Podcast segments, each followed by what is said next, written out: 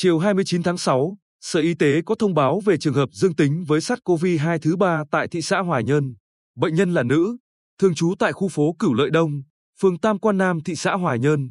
Từ 16 giờ 30 phút ngày 23 tháng 6, bệnh nhân đến cơ sở May Hồng Vân, thôn Cẩn Hậu, xã Hoài Sơn, thị xã Hoài Nhơn, rồi đến Sa Huỳnh, Quảng Ngãi bằng xe máy. Lúc 17 giờ 30 phút cùng ngày từ Sa Huỳnh đi ô tô đến Đà Nẵng và ở tại khách sạn Nga Vân, Vũng Thùng Sơn Trà. Đến 19 giờ ngày 24 tháng 6, bệnh nhân đi ô tô từ Đà Nẵng về nhà tại khu phố Cửu Lợi Đông. Từ 25 đến 27 tháng 6, bệnh nhân ở tại nhà. Đến 9 giờ ngày 28 tháng 6, bệnh nhân đến trạm y tế phường Tam Quan Nam để khai báo y tế. Chiều cùng ngày được xét nghiệm SARS-CoV-2.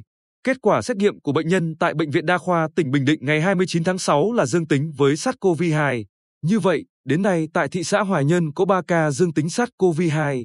Hai trường hợp còn lại ở phường Tam Quan Bắc được Bệnh viện Đa khoa tỉnh xét nghiệm khẳng định vào tối 28 tháng 6.